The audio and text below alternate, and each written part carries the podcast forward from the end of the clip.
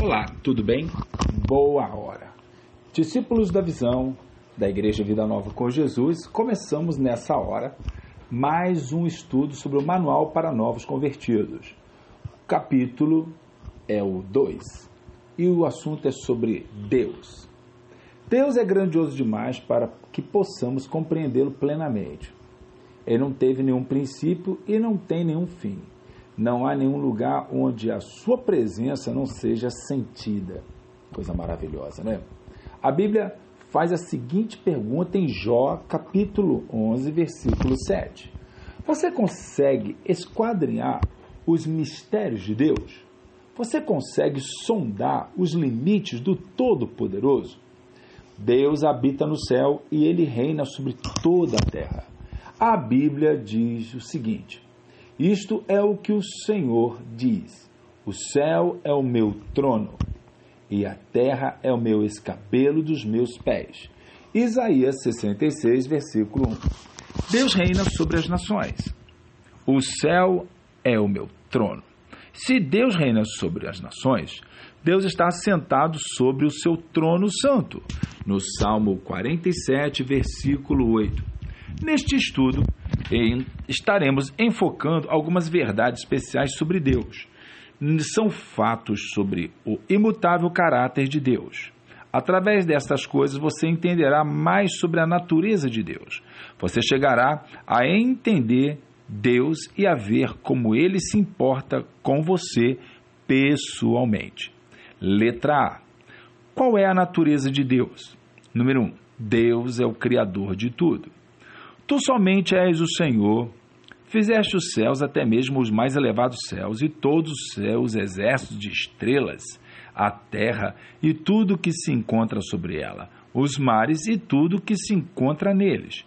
Tu dás a vida a tudo, e as multidões do céu te adoram. Neemias capítulo 9, versículo 6. Pois tu criaste o meu mais profundo ser entreteceste-me no ventre de minha mãe. Salmo 139, versículo 13. Número 2. Deus é todo-poderoso, pois quem resiste à sua vontade? O olheiro não tem poder sobre o barro. Romanos 9, versículo 19 a 21. Tu, ó Senhor, és a magnificência e o poder e a glória e a majestade e o esplendor, pois tudo o que se encontra nos céus e na terra é teu. Teu, ó Senhor, é o reino. Tu estás exaltado como cabeça sobre tudo. 1 Crônicas, capítulo 29, versículo 11. Ora, aquele que é poderoso para fazer incomensuravelmente mais do que tudo o que lhe pedimos ou imaginamos, de acordo com o seu poder que opera dentro de nós. Efésios 3, versículo 20. Número 3. Deus é onisciente. Em toda a criação não há nada oculto aos olhos de Deus. Tudo se encontra descoberto e nu diante dos olhos daquele a quem devemos prestar contas. Hebreus 4, versículo 3. Deus é maior do que os nossos corações e conhece todas as coisas. 1 João, capítulo 3, versículo 20. Número 4. Deus é santo. Não há ninguém tão santo quanto o Senhor. Não há nenhum outro além de ti. Não há nenhuma rocha semelhante ao nosso Deus. 1 Samuel, capítulo 2, versículo 2. Número 5. Deus é um espírito. Deus é espírito e os seus adoradores precisam adorar em espírito e em verdade. João capítulo 4, versículo 24. Número 6. Deus é uma pessoa que você pode conhecer. Aproximem-se de Deus e ele se aproximará de vocês. Tiago 4, versículo 8. Perto está o Senhor de todos os que o invocam, de todos que o invocam em verdade. Salmo 145, versículo 18. Número 7. Deus é um Pai amoroso. Quão grande é o amor que o Pai derramou sobre nós, que devemos ser chamados de filhos de Deus.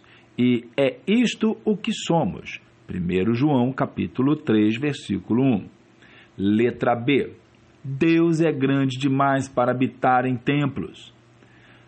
O Deus que fez o mundo e tudo o que nele há é o Senhor do céu e da terra e não habita em templos feitos por mãos. E ele não é servido por mãos humanas, como que necessitando de alguma coisa, porque ele dá a todos os homens a vida, a respiração e tudo o mais. Pois nele vivemos, movemo-nos e existimos. Assim como alguns dos seus próprios poetas disseram, somos geração sua.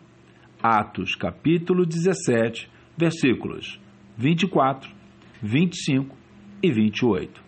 Letra C. Somos, número 1, criados por Deus. Eu te louvo porque fui criado de uma forma tão terrível e maravilhosa. As tuas obras são maravilhosas.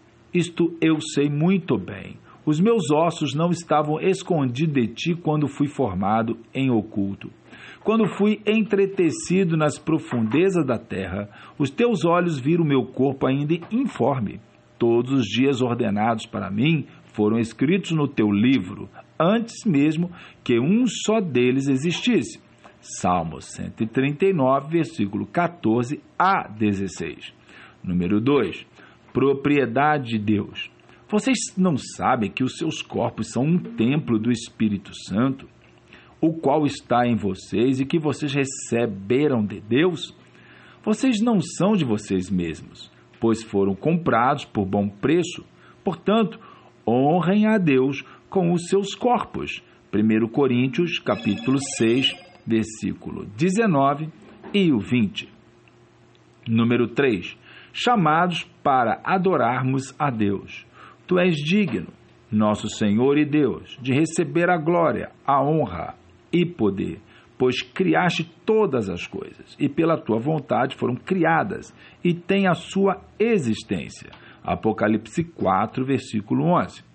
Letra D. Tome uma decisão. Jesus disse: Amarás o Senhor teu Deus de todo o teu coração, e de toda a tua alma, e de todo o teu pensamento.